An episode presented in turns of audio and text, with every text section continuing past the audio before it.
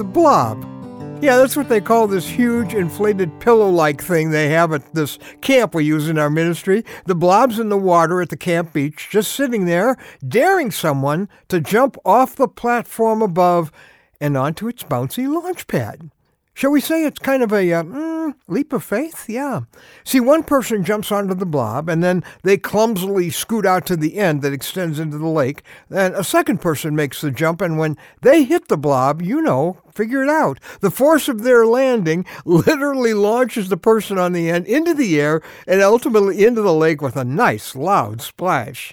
Now, for the launch to work, there can't be more than 30 pounds difference in the weights of the two blobbers. Well, since our son is a pretty big hunk of a guy, he went most of the week without getting blob launched until the campers convinced Frank, our other generous-sized leader, to try it with our son. Every person in the camp was at the beach at 2 o'clock to see this one, and we were not disappointed. Our son made the jump, crawled to the end of the blob, and then his counterweight friend made the jump. The camp erupted into cheers and gales of laughter as the force of Frank's landing sent our son into the air like a Cape Canaveral rocket. It was awesome. I'm Ron Hutchcraft, and I want to have a word with you today about faith launching. You see, Frank took a leap of faith, and it launched someone else.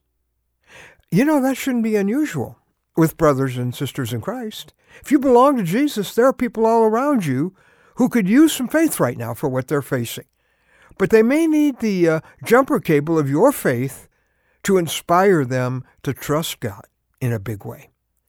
In our word for today from the Word of God, Romans 1, verses 11 and 12, Paul told the believers at Rome, "I long to see you, that I may impart to you some spiritual gift to make you strong.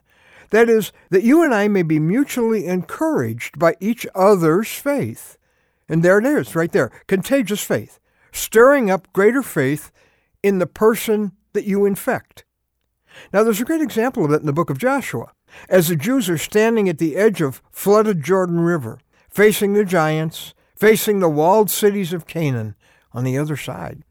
Well, God launched General Joshua's faith when he says, "Be strong and courageous, because you will lead these people to inherit the land."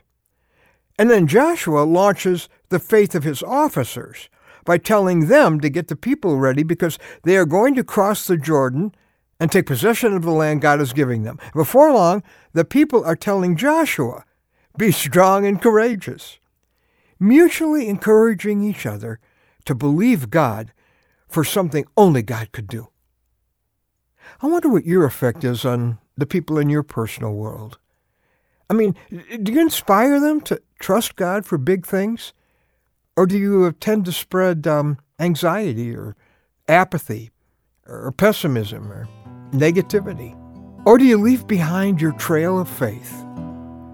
Use critical moments to show your family how to totally trust God rather than worry. Pray boldly with people who share a need with you. Verbalize what you're trusting God for as a declaration of your faith. Challenge people you serve with to get out of the box of doing what's always been done, taking no risks and seeing no miracles. Faith isn't just taught, it's caught. And you should be modeling and encouraging bold trust in an all-powerful God. This isn't about your great faith, it's about your great God. A God who deserves nothing less than faith for great and mighty things we don't know, as Jeremiah said. As John Newton said, "Thou art coming to a king. Great petitions with thee bring. For his grace and power are such, none can ever ask too much." When people around you and your faith, they should be launched higher than they've ever gone before.